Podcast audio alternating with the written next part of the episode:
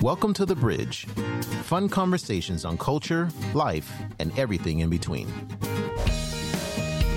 Hey, hello everyone. My name is Jason. Welcome to The Bridge. We are a show that connects East and West. I'm originally from California, but now I'm living here in beautiful Wuhan, China, and today with me is Bebe. Yes, you sound excited, Jason. Hi everybody. Hi, Jason. Find us where you get your podcasts. If you like the show, then consider pushing the like button or giving us 5 stars. Suggestions, comments, anything you would like to share, email us at welovethebridge@gmail.com. We love the bridge.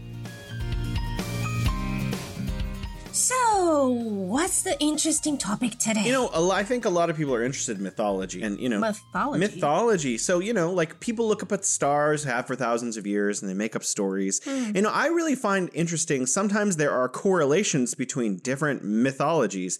So, some of the times I've heard about a little bit about Chinese mythology, and I'm like, oh, that sounds like this other myth that I heard from Greece or wherever. And I thought it'd be fun to, you know, just explore a little bit about some of the similarities, or maybe, you know, just whatever is, you know, out there. Okay. And I know that you are something of an expert on mythology. Well, I think it was, 2 years ago, I recorded a podcast called Chinese Folktales. At least I recorded like part of it. I don't remember how many stories, but it tells about some of the most basic Chinese mythology. But it's been 2 years and I'm like older now. So they're not exactly very fresh in my memory. Well, for our listeners who enjoyed this particular episode, they can go and find you again in that podcast, and they can follow up and get a lot more exposure. What's it called again? Chinese Folktales. Chinese Folktales. So for our listeners who enjoy this episode, you can go and hear Bebe's amazing voice and learn more about Chinese mythology. Sure, why not? So, you know, this is one thing that I found interesting is, I'm going to let you fill in the Chinese mythology, but there's the story of the flood in the West. And there was this great flood that encompassed the world, and this family survived by getting on an ark. And this is a really famous story in the West. And there's something similar with this a goddess named Nüwa. Am I saying that right? Nüwa. Yeah. Yes. So how does the flood story in China go? How does that? I don't really associate floods with Nüwa. Oh, really? She's basically, you know, the first like goddess. Is it Fuxi? Right? Fuxi? Fuxi supposedly was her brother. And they both had like snake tails, but they were like the very beginning of Chinese mythology. They were the people, like Nüwa was the one who created human beings. And then everything started from there. I heard this story, maybe you could correct me, that there's a god or a magical person, I don't know, named Gong Gong. Gong Gong caused the flood by banging his head on the sky or something. And then there was, you can correct me, and the Nüwa built a tower and then like saved people or something? Yeah, well, things happened, right? After she created people from mud. That's how the story went. So basically, you know, at the very beginning of time in Chinese mythology, there was only Nüwa. And she was very bored. I mean, she had this whole beautiful landscape. Remember, the whole world was like a national reserve park for her. Very nice. But she was only by herself, you know? How much fun can you have? Yeah. And then one day she's like, she was just thinking about how lonely she was. And she was sitting by this river and she was playing with mud. She was like, you know what? It would be nice if I can create someone else just like me. So we can talk. So I have a companion. And then she started like making mud figures with the mud. And, you know, she was very careful with the hair and everything because she could see herself, you know, her own reflection on the water. So she made something that looked exactly like her. And then, of course, she had to do something magical. And she blew her breath. Wow. You know, at this mud statue. And guess what, Jason? The little mud figure came to life. Have you read Genesis? Because this is very similar to like that myth. Because in that, I have tried to read it, but didn't make it far. Well, the story is basically the same. That like, you know, this god like creates a person out of like dirt and then blows air into his nose and he comes to life. Right. So it's very, very similar. Yeah. And then, you know, she started producing more because, you know, she saw this little chubby baby running toward her saying, "Mama, mama." That's how we say mommy. Oh, her heart just melted. Can you just imagine? She had been lonely for thousands of years or maybe even more. And here comes this little chubby little thing as cute as you can imagine. And then she said, I got to make more of these. She started making more of these mud figures. Mm. But then it was very exhausting. So later on, what she did was she took a twig from like maybe a willow tree or something. Mm-hmm. And she dipped it in mud and then just started swinging it. So there are like mud drops flying everywhere. And these also became little people. Yeah. So that's like mass production time for human beings. It wasn't as carefully made. But, there are more of these little people now. And that explains my hairline. Yeah. She should have been more careful. Should have spent a little more time, huh? Anyhow, so she wasn't lonely anymore. And she was kind of the mom, right? Taking charge, taking care of all these, weak human beings. And as you mentioned, one time there was this great flood, and I think it was caused by a turtle, like in the ocean, that was flipping in ways that was too dramatic and causing waves. And then there was a hole in the sky and fire started dropping. I think people were just kind of paraphrasing or describing the natural disasters. Imagine volcano exploding or fire. Yeah, things like that. And these little people were like, oh my goodness, mommy, there's a wall of water coming at us.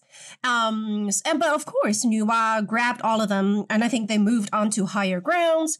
And then she took some of these colored stones and melted them and then patched up the sky. Wow. So it stopped raining fire. And then she kind of went to the turtle and just like scared the heck out of him. He's like, don't do this anymore. Bad turtle. Exactly. Stop turning and churning up everything.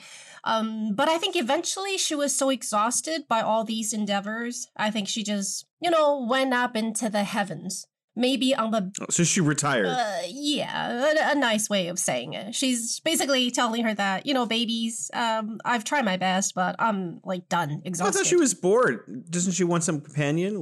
Anyways. No, she went really up because she, passed away. Oh. She was so exhausted from all these efforts. In Chinese culture, when they describe, let's say, an emperor passing... Or some important... They go into the sky. Figure. Yeah, they ride on the back of, green dragons or something like that. And they fly up into the sky. It's just a nicer way of saying it.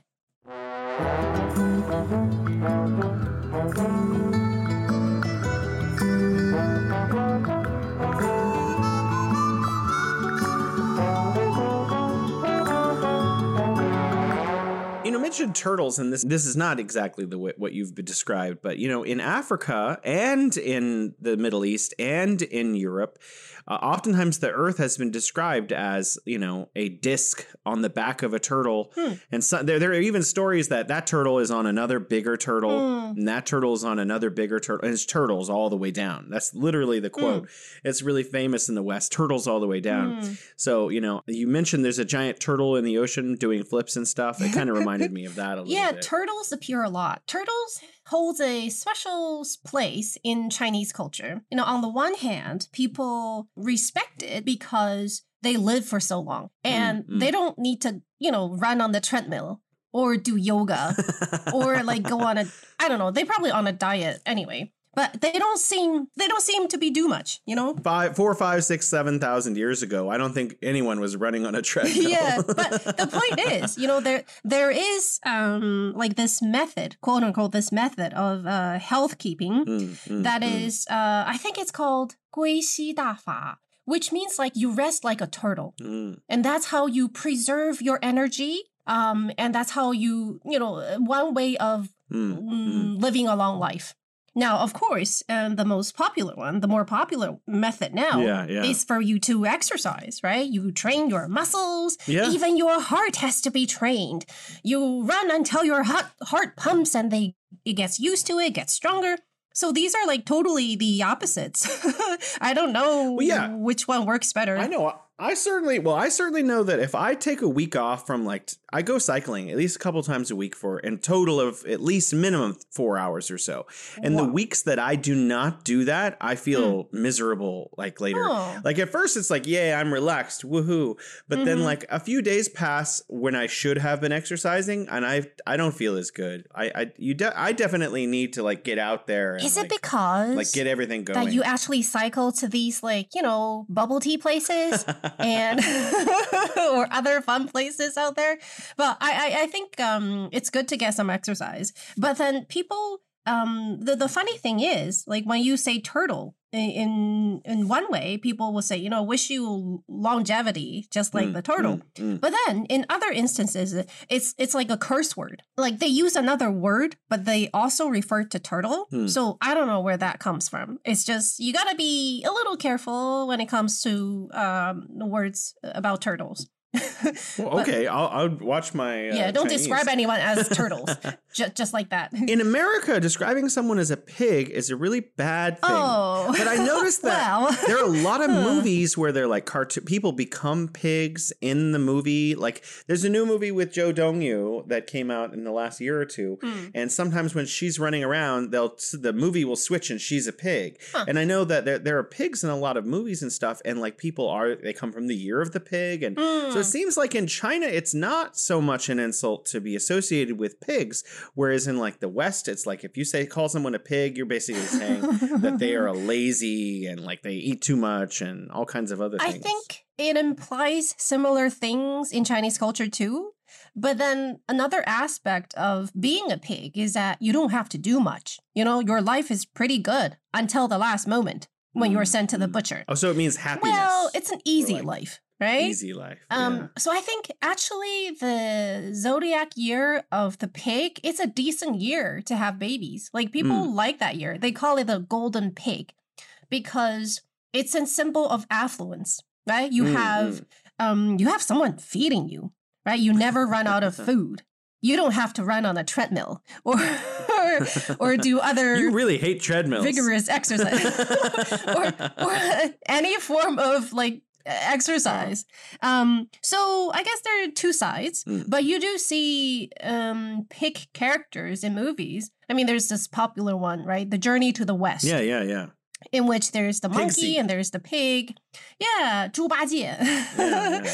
And he's pretty lazy. I mean, he's a decent person. What's really interesting about his character is that when he has two forms. Sometimes he's a pig, and sometimes he's this ridiculously handsome man. It's all right. So I don't know. I always didn't understand that because he transfers into this Schweiger, right. Handsome guy, and then he transfers at other times back into pig. Right. And from my perspective, in my Western mind, I'm wait a minute. So is he really bad looking or really good looking? I'm not sure. I forgot the story. I mean, it's something that I grew up watching, but I didn't really study the what's behind the story. He was some form of god in heaven, and then he did something wrong, I guess, and got sent down to earth, and he fell into a pig pen. I don't know if that's how he turned into a pig, or he was actually some kind of pig-related god back in heaven. I don't remember, but. He's described as someone who's, pretty lazy, and he's always thinking about what to eat, and he likes women and doesn't really want to do much else, but in his heart, he's a decent character. Yeah, he usually ends up doing the right thing at the end of in the movies I see. Yeah. Even in spite of the fact he does bad things along the way or something. But these bad things are just natural impulses. He's as good as checking them. I think that's all. Yeah.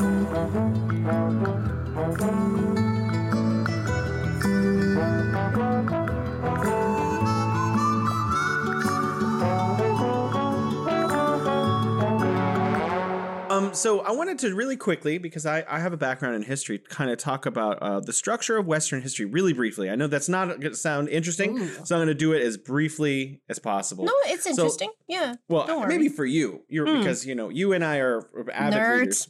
Yeah. Okay. So America tries to draw its history from Western Europe, which tries to draw its history from ancient Rome and Greece and Egypt. So oftentimes, even though America is a very short-lived country, it's only been there for a couple hundred years, really, and it's only been populated by Europeans for the last 500 years or so, like they draw, a lot of people draw their mythology from Greece, and which Rome copied Greece often copied Egypt. So there's a melange, which means mixture of like Egyptian and Greek and Roman mythologies that like prop up a lot of American kind of thinking. And so we look to Greece. And so one of the big things that happened in Greece was this writer after, so there was a dark age, and this writer named Homer wrote a book called The Odyssey. The Odyssey. And The Odyssey has the foundation of like Greco-Roman thinking in it. And so you have like gods like Athena, who is the goddess of victory and of wisdom. And you have the god Mars, who's the god of war. And you have the god Jupiter, or Zeus at that time. Jupiter is the Roman version of Zeus, who is like the main central god who shoots lightning and thunder down and stuff. And you have all of these other, and Venus, the goddess of beauty.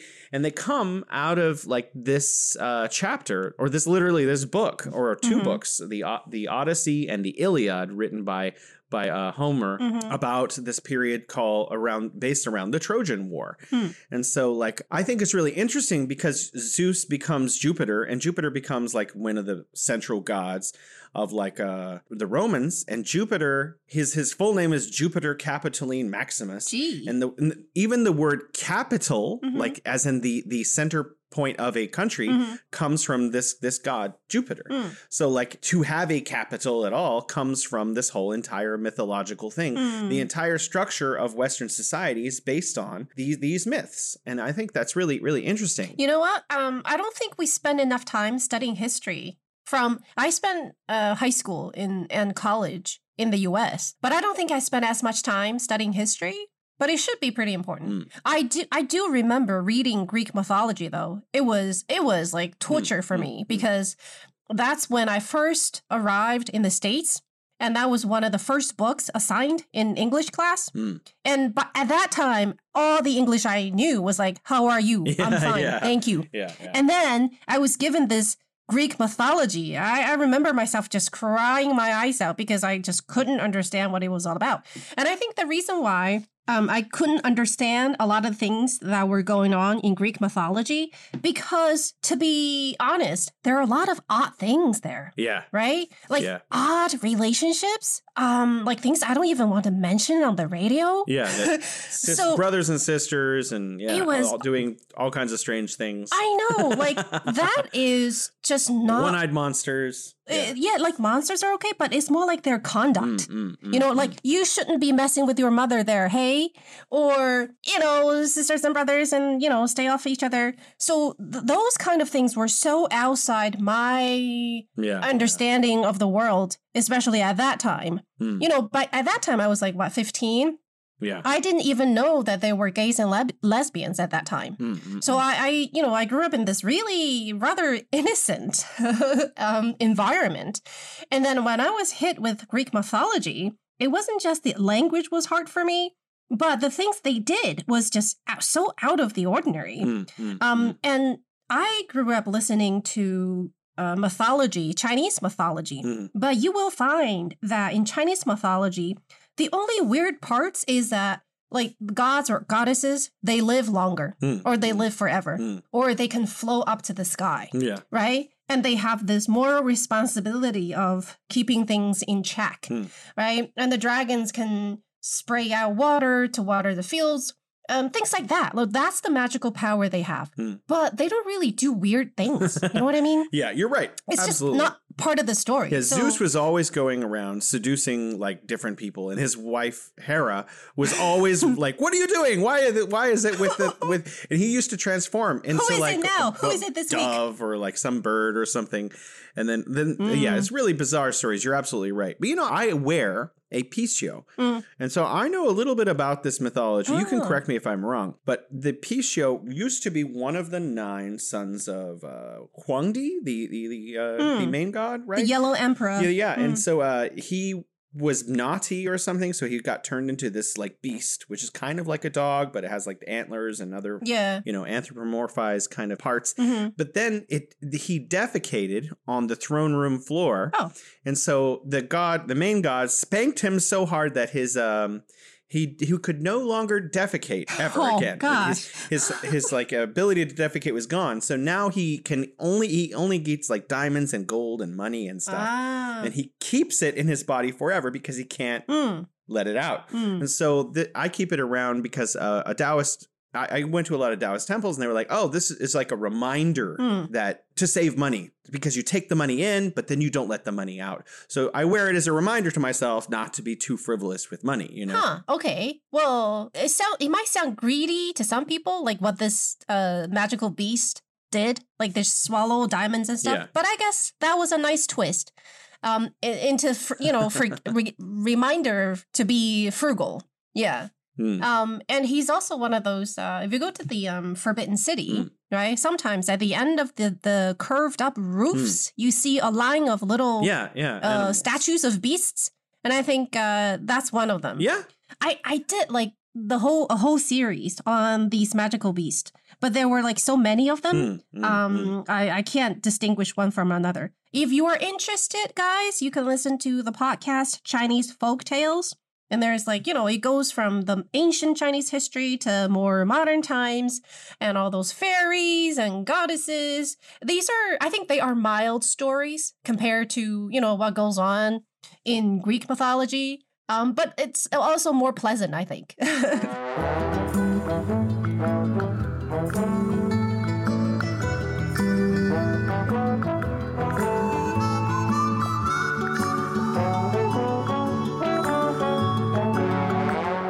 Because you mentioned the Monkey King, there's a lot of stuff there. There's like, at some point, I don't remember exactly, but at some point he leaves to go to heaven or something to watch the horses or something, the magical horses.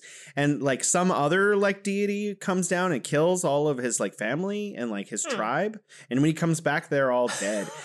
So there's some like, tragic stuff going on in Chinese mythology here and there. It's not all like happy dragons shooting water. It's, there's some, twists and turns too. Oh, yeah, definitely. It's not just about happy stories. Or the Monkey King, doesn't he destroy heaven at one point? Accidentally or something? Not the whole thing. Like, monkeys are naughty, right? They're mischievous, right? So one time, I don't think he destroyed the whole heaven, but like at least one of the orchards.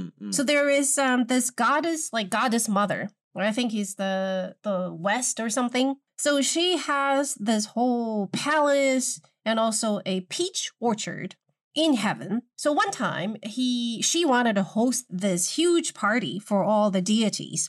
And it doesn't happen very often. So it's a quite a great honor if you are invited. And the Monkey King was not, because he was like at the lowest rank.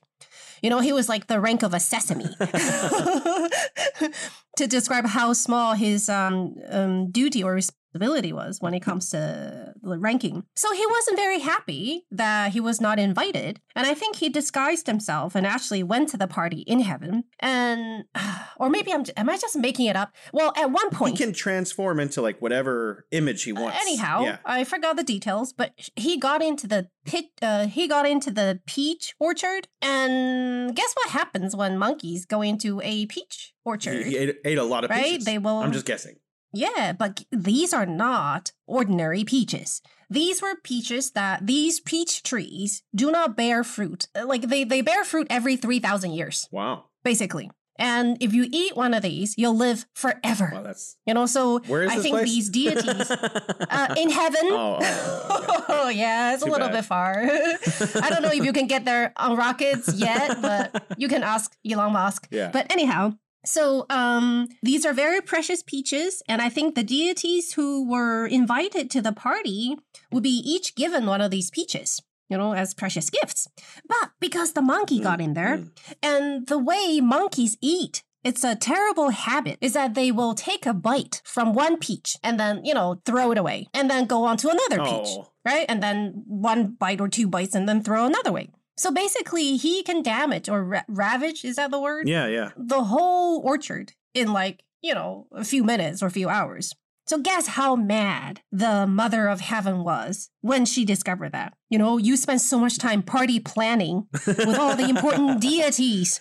right? Checking in. And when you're so proud to show them your immortality peaches, and all these, what you see are like eaten peaches on the ground, right? Mm. And so he was punished. He was sent down. I think that's when he was sent down to Earth, and he was trapped under a mountain for 500 years. Mm-mm-mm. And then came the story of, the monk going to India.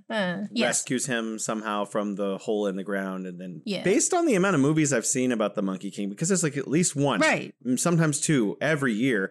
Like, I think there's a lot of liberties taken by a lot of folks. Well, see, like for us, my generation, the 80s generation, there's only one movie or one TV series about the Monkey King. And that's the one I think came out in 1986. And it was so well made that people, even nowadays, like in the summertime, there's or anytime actually, the people are still watching it. Nothing has surpassed it. Even though it's made decades ago. Yeah, I watched a few episodes. And the like special effects and everything was like rudimentary. Yeah. But it was back in the 80s. Mm. And back then they were not so hard pressed for time. Mm. You take on a project and you do it for years. And I think they spend at least 6 years shooting that particular movie. It's a TV series, actually. Mm. And they traveled all around China, finding just the right spot for them. And they might even have gone abroad. I'm not too sure. But there are certain locations where you need to have this like Western feel or Indian feel. So anyway. You said Nüwa and Fuxi have snake tails, but there are two other goddesses. One is green and one is white. And they are also snake women. Is that right? Oh, that's another story. It's a different story, these are snake fairies. These are good snakes, though. And there's a very, very extremely popular TV series made about, basically the main character is the white snake. Yeah, she's supposed to be in the mountains practicing her, was it Taoist? You're supposed to live in a like temple or something and practice for thousands of years. Mm-hmm. And I think she did that for like 1,000 years. And she had this really good girlfriend. She's a green snake. Mm-hmm. They decided just to take a peek. And they came on a rainy day. And I think they dropped down to earth at on the West Lake. Mm. I mean, it's an absolutely beautiful spot in Hangzhou. And they came on a rainy day, and they didn't bring any umbrellas, right? Mm. And just when they were trying to find a spot to hide, they saw a boat coming their way with this handsome dude standing, on the boat. And of course, he had an umbrella. So he lent them the umbrella. And the snake fairy, of course, fell in love. That's all it takes, gentlemen. Instantly. Bring an umbrella. That's all it takes. Yeah, like she was down on Earth for like 2 minutes. Wow. And she fell in love. And she's like, I'm not going back, right? No, of course, when you borrow an umbrella, you have to return it, don't you? Mm. Right? Just like how you borrow books and that stuff. Mm-hmm. So, they went back to give it back, and they discovered that this is a very polite and educated young man. It's just, he was just perfect, perfect for her. So she decided to stay down on Earth. Mm-hmm. And of course, that's like against the rule, right? In heaven. And I think, was it her brother or someone came down and, a whole thing. No, maybe not her brother. That's like another story with the lotus flowers. So anyhow, they got married and she was even pregnant. But then there's this monk in the nearby temple, who was fixated on exterminating like all kinds of monsters. Mm-hmm. And he considered her to be one kind of monster. So there was a whole story about how he tried to get rid of her. Wow. And of course, she doesn't want to leave her husband or her happy life on Earth. So there was this like whole battle and flooding, and eventually her son rescuing her because she was like, stuck at the bottom of a tower or things like that. Wow. Sorry, I could go on forever. I think a lot of people are interested because the reason a lot of these get retold is because they're entertaining. People love sitting around like a campfire or whatever and just hearing stories, and that's why they've been retold so much. Right. But I want to tell a story, and this is actually not as well known in the West as it is anywhere. Actually, it's a little known thing, but I'm a nerd, so. Mm-hmm. There's this goddess in Egypt, ancient Egypt, called Wadjet, W-A-D-J-E-T, Wadjet, called Buto by the Greeks. Oh. And she was a snake goddess. The reason I bring this up is because it's similar to the snake goddesses of China. Not that the story's not similar, actually, but that there is a goddess and that she is a snake. Always, that reminds me of these Chinese myths I hear a little bit about. Mm-hmm. And so she was the goddess of the Lower Nile. So that means the southern part of the Nile River in Egypt. Mm. And when it would flood, it was because of her. Sometimes she would be depicted as having a snake body and a human face, or sometimes she was depicted as having a human body with a snake face. Mm-hmm. Anyways, later when the Egyptian gods from the north and the south were like kind of coming together and being fused into one religion, she ended up becoming the snake on the crown. So you know how there's a snake on the crown of the pharaoh in Egypt? Right. That snake is her. So it is the goddess of the Lower Nile. Mm-hmm. And she has a holiday once a year that has been celebrated for thousands of years. And it is called the Going Forth of Wadjet. And it occurs 3 days after the winter solstice. Mm-hmm. And the reason for the Egyptians this particular date is chosen is the winter solstice is the shortest day of the northern hemisphere. And so the actual it doesn't change that much until about 3 days later. Mm-hmm.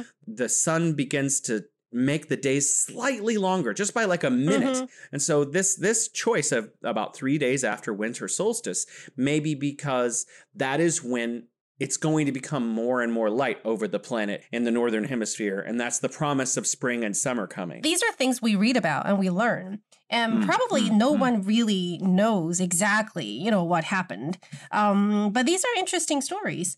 I remember reading about like architecture or some of these ancient buildings in Egypt and how sunlight plays a part into how they were positioned, right? Mm-hmm. Yeah. It's like at certain hours during the day, like the shadow is supposed to be this way and that. Mm-hmm. It was all very intriguing. I think back then people took so much longer to do things, to think about things, to design things, to paint, to write. Unlike nowadays, everything is, as fast as how we talk. But I want to add something else about snakes, just a little bit more.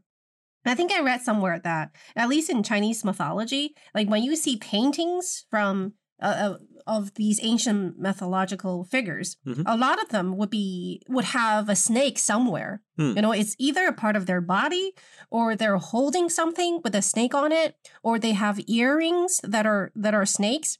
Basically, it's an indication that this is some sort of goddess. This figure has snake is a symbol of that. I think it would be interesting if you're an ancient person, right? You're looking around. A lot of animals have like legs or hooves and feet, but the snake is very unique. It's like this one moves way different from everything else, right? And so it would be a fascination, right? With that, you would be like, wow, why is this one different? And maybe it would stick in your psyche. Yeah, very and what deeply. Does he do? And then, ouch. And they will remember this is a special animal. Yeah. I think there are some historical lessons you can learn from some myths, like the Trojan War. They build this giant wooden horse, and they give it the Greek army gives it to the Trojans, and they say, "Hey, here's this giant wooden horse. We're leaving," and they leave. But then they hide their ships around another part of the island where they cannot be seen. And then the Trojans think, "Oh, we win!" And they bring the wooden horse into the city, and then they have a giant party. And then secretly, the Greeks have these soldiers hidden inside the horse who go. Unlock the gate. So the Greeks crawl out of the body of the wooden horse, and then they unlock the gates, and then the Greek army comes in and finally sacks Troy after like a 10-year siege or something. And so this actually does teach a lesson about, be careful, even when you think you've won, maybe you haven't won, maybe it's a trick. But I think a lot of myths don't actually teach something. I think a lot of myths are just there for the entertainment value. Or they're there to scare your kids, when they're not behaving. Yeah. I don't know. But see, I think if you want to talk about the purpose of mythology, one purpose I think it's important is that humans need to know, humans need to have something that they fear. Now, maybe this sounds a little bit bad, but by fear, I mean respect and fear. In Chinese, there's a character, 敬畏. It's a word, 敬畏, but it has two characters. The first character means respect. And the other, the second character means like you fear whatever it is. Now, we think of fear as something terrible, but imagine, right, a human race not in fear of anything. You know, we think we're the strongest, or we think there is no enemy for us. That is a terribly dangerous belief. Now, for example, in the past 2 years, we know that even though we are pretty much at the top of the food chain, but there are these tiny little things called viruses that can kill us. Yeah. We don't see it on the chain, but it's there. So instead of thinking of it as like, you know, the top of, we're standing at the top of the pyramid, let's think of it as like a circle, right? It just goes on. There are things that can defeat us. And so, I mean, virus is also... That's very insightful. Yeah, virus is also a part of nature.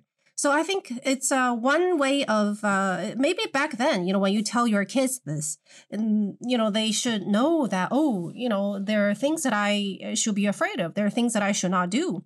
For example, you know, I shouldn't anger nature, right? I shouldn't break too many natural laws or go against natural forces. So if you want me to choose a human race who, you know, is not afraid of anything, and one that has certain reserves of fear, right, to know their own limitations, I think it's safer to have the second set, right, to know that we are not invincible, that, you know, there are forces that can kill us if we are not careful. I mean, that's very grand. And like you're looking at the whole of like civilization when you're talking about it that way. I'm going to give you something a little smaller. Sure. So in Germany, they have a more recent, fairly modern mythology. It's only 200 or 300 years old, called the Thumb Cutter. So this is something that Germans, I don't know if they do it anymore. I think they still do, some families anyway. They have this story of the Thumb Cutter. And if it's told to young children who can't stop sucking on their thumbs. And they say, if you don't stop sucking on your thumbs during the night when you're sleeping, the Thumb Cutter will come and chop your thumbs off. And so like this is a way to terrify children into stopping sucking their thumbs. That is terrifying. And we struggled with that problem until my daughter was like 5 years old. Like she was fully five. And that was at the start of the pandemic. And that's when she finally stopped one day. No, we struggled for years with this problem, you know, her sucking on her thumb. I'm like, why do you do that? She's like, I don't know. It just tastes good. And then when she finally stopped, we were like all frustrated by then, right? She's been doing this for like 4 or 5 years. And then at the beginning of the pandemic, she just stopped. Maybe because we told her about the virus and how scary it is. And I asked her, so why did you stop? She's like, well, I discovered that it doesn't really taste that good anyway. But we were very happy. Like we were so happy that we were about to light, you know, firecrackers in celebration because it was so much, you know, she was so much trouble. We were so afraid of her catching things. Yeah.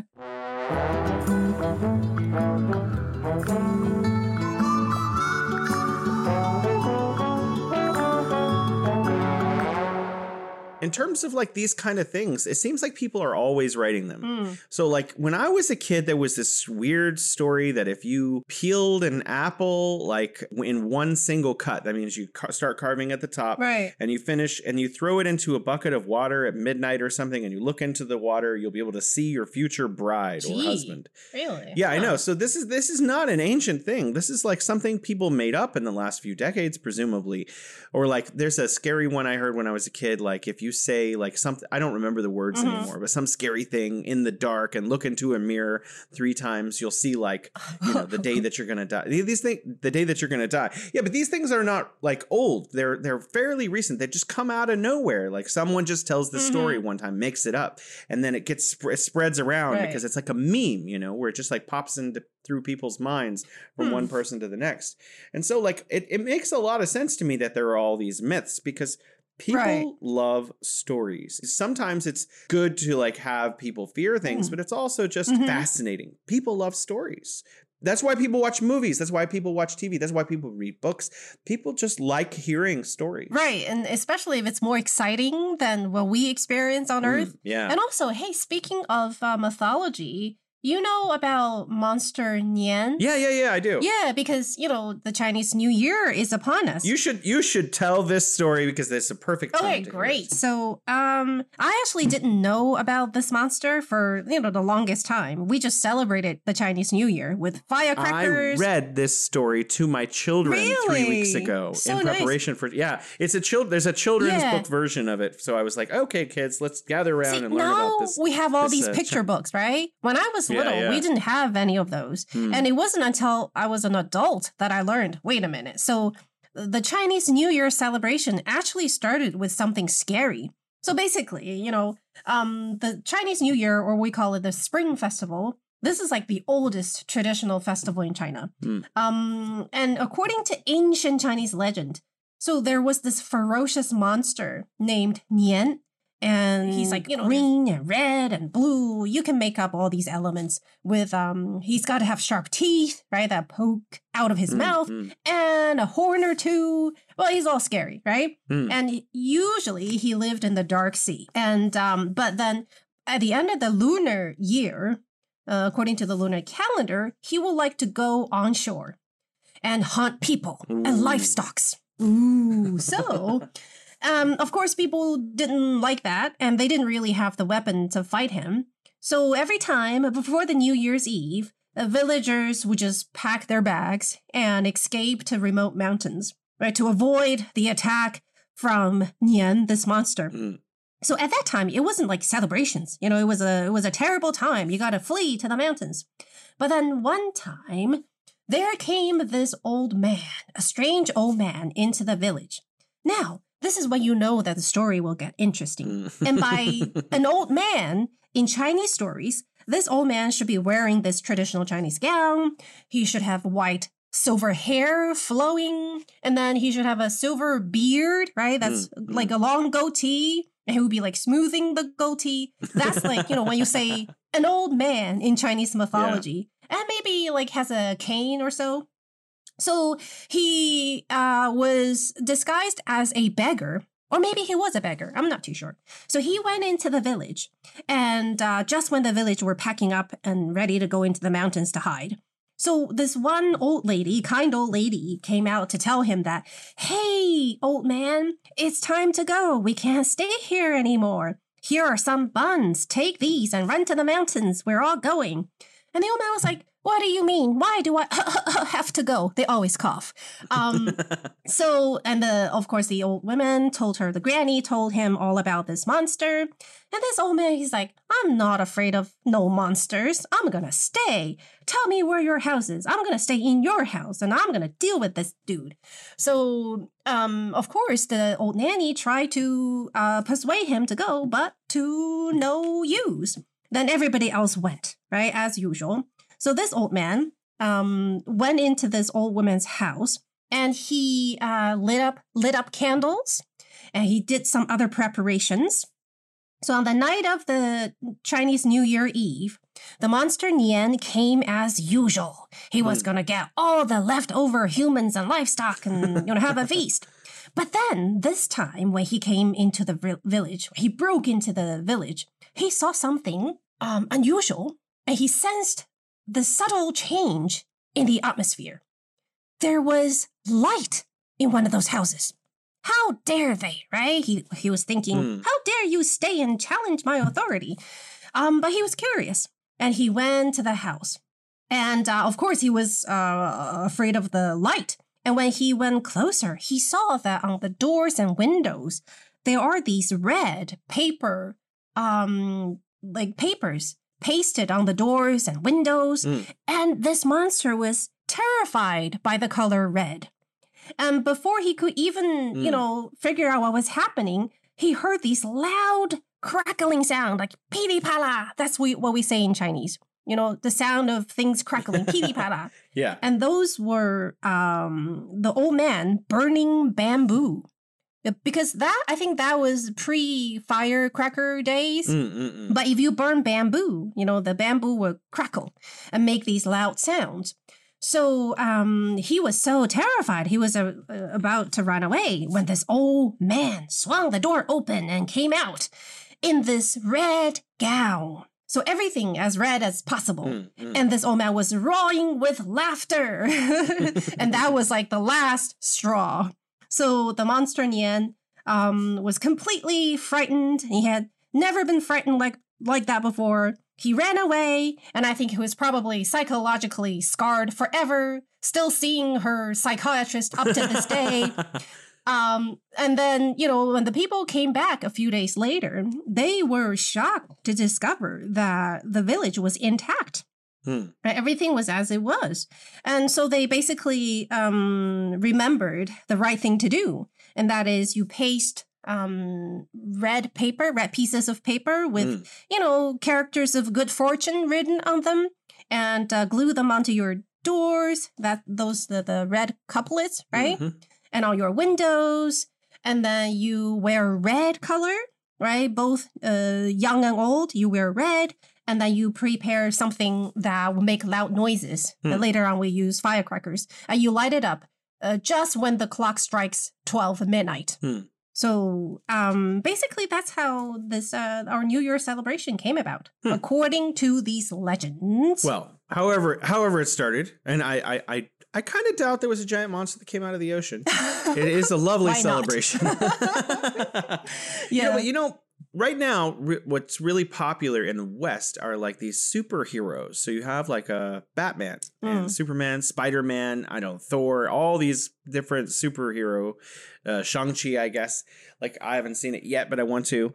But there are all these superhero movies, and they get retold over and over for the last 100 years or so. Batman and Superman just keep coming back, and there's a new one sooner than you would probably expect. I think like these are like the continuation of the impetus, the feeling of like trying to create myths. And so no one believes there's a Batman. No one believes there's a Superman or a Spider-Man, unless they're a 4-year-old child, right? Okay, so maybe a four and 5-year-old children. May believe Spider-Man might be real, right? But like, you know, everyone else is like, yeah, this is just for fun. And so I'm wondering, you know, I don't think it's going to happen, but if there were like a period of time where like we re-entered into a dark age, maybe they would be like, yeah, there used to be the Batman. Like, well, you know, speaking of superheroes, I think Chinese people have a different understanding because we do have real heroes in our societies. I mean, of course, in the States and other cultures too, but we take them seriously. I mean,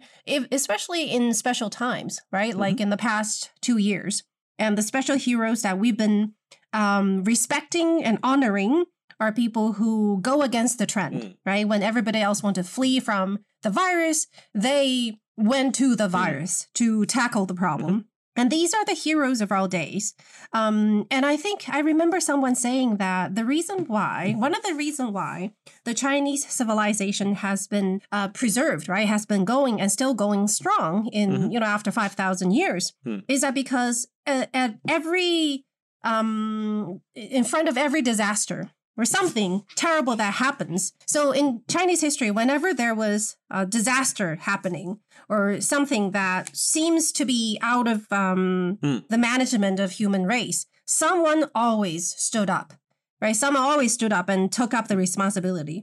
And there's the story, the mythology about 大禹治水. So this guy named 大禹, he was the one who finally dealt with all the flooding.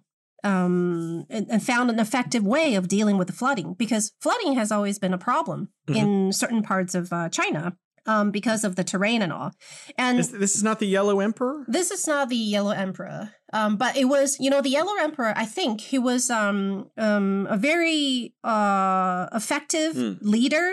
But one of the problems that he couldn't control was flooding. You know, he was able to unite the people, the country, and defeat his enemies, but he could not combat the problem of this natural disaster of this scale. So it took a few generations. I think Daoyu's father also dealt with flooding, but wasn't very successful at it. And then Daoyu's way was instead of building dams, he studied the geography, how the water flows and, you know, the altitude of different places. So what he did was to dig like canals and other ways of letting the water out to let it flow in a natural course. So he found the right way. He spent like decades, basically most part of his life dealing with flood. And it was heroes like these. You know, these are mythological figures, but I think they actually existed in history. Mm-hmm. But their stories get turned into mythology because people respect them so much. Yeah. But there was such a figure back then. And these are the heroes that, you know, we respect and we've been respecting and honoring for, I don't know, a couple thousand years. Yeah. So I guess this is, you know, superheroes of in the Chinese culture, the ones who dare to go against the current, who take up the responsibility. Well, in our last episode, you asked me about American values, and you're actually reminding me, as a child, we have an American hero too, and his name was Johnny Appleseed, or actually, that's not really his name. Apparently, his name was John or Johnny or Jonathan. Mm-hmm. But he was a person who went across the United States planting apples. So this is based on a real person who, in fact, did bring apples across America. But he also kind of got turned into a cartoonish myth where he travels around with apple seeds, planting apple trees across America. Mm-hmm. This person who brought apples from one side of the country to the other has become kind of a myth in America for like spreading the growing of apples. You know, I love fruit. I got to tell you, apple's not one of my favorites. So he's not my personal hero. I like strawberries or blueberries, watermelon way before apples. Right. But you know, there is this American myth of this man who is now referred to as Johnny Appleseed by most people. I see, but I got to say, apple is it's simply the best fruit. At least one of the best fruit. You like apples? It's not like I like apples. I don't really enjoy eating them because they make my lip all red and they're so hard to chew through. But they are so good. For the digestive system. For everything. They're just, you know, because for tasty things, usually there are a few things that are bad about them, right? But the apple is like impeccable. You know, it has all the good values. Yeah. If you can actually eat an apple a day, I think it's pretty true that you'll stay away from doctors for quite a while. They are that good for you. It's just that nowadays we have so many different other choices, right? There are things that are a little softer, a little sweeter, a little juicier, but the apple, you know, it's like the goddess of fruit for me. You mentioned going and fighting against the virus. You know, Wuhan used to be called City of Lights. That was its moniker. Every city has a moniker. And now Wuhan is called City of Heroes. So actually it got renamed. Its moniker has changed from City of Lights to City of Heroes. And it's really interesting. If you stand on the banks of the Yangtze here in Wuhan, all the buildings have this like a giant light show. And they're like all lit up, all the skyscrapers, all of the residential compounds, all of the business compounds. They're all linked together by the city with this huge light show that goes on every night, nightly. It starts at 7 or 7:30 p.m. and it runs for like 2 or 3 hours. Wow. And for when I first arrived in Wuhan, there were like pictures of like doctors and ambulances like going and stopping and being and like basically a way of honoring all these people who literally put their lives on the line to make sure that other people would be able to live and to survive this this incident. I think it's maybe hard for people to imagine how scary and difficult it was at the very beginning. You know, when all of a sudden people starting to get sick and some were also dying, it could be the end of the world for us. It could be, apocalyptic moment for us, right? Yeah. So it was when we didn't know enough about it, you know, before the doctors went in, because they didn't know. It could be that the end has come. The end had come. So I think it's, you know, we have more than enough reason to honor them. And also a reminder for us, as I mentioned, that we are not invincible. We're not invincible. There are things that we should pay attention to, that we should be a little afraid of. We should respect nature and nature's forces. We have listeners who are religious, different religions. And I think we can all agree, you know, for people who are religious, that if God or other figures in different religion is really mad, now he or she or this figure could extinguish us with the tip of his finger. Right? Like the asteroid wiping out the dinosaurs. Maybe, exactly. So while we are feeling all full of ourselves and all, you know, smitten with our achievements and technologies and the crazy things we can do, also remember that literally with the explosion of one volcano, a whole area, a whole nation might be wiped out. And also, if we have more viruses liberated from the frozen tundras or other frozen ice in the North or the South Pole, that will be the end of us, very likely, right? We are reminded that that's all possible. We are not at the top of the world or the food chain. I don't think there is a top. Yet. We need to keep, we just need to keep climbing. Climbing and also, joking. Helping the other ones, right? On lower runs so that we can coexist. Yeah. I think the point is to coexist. You know, maybe when we are nice enough, the virus will be nicer to us. Well, you know, that is all the time we have today for the show, Bebe. Thank you so much for telling us all of these delightful stories. I think it's fun to tell them and to make them up along the way. Well, thank you, Jason. Right, bye, guys. Time.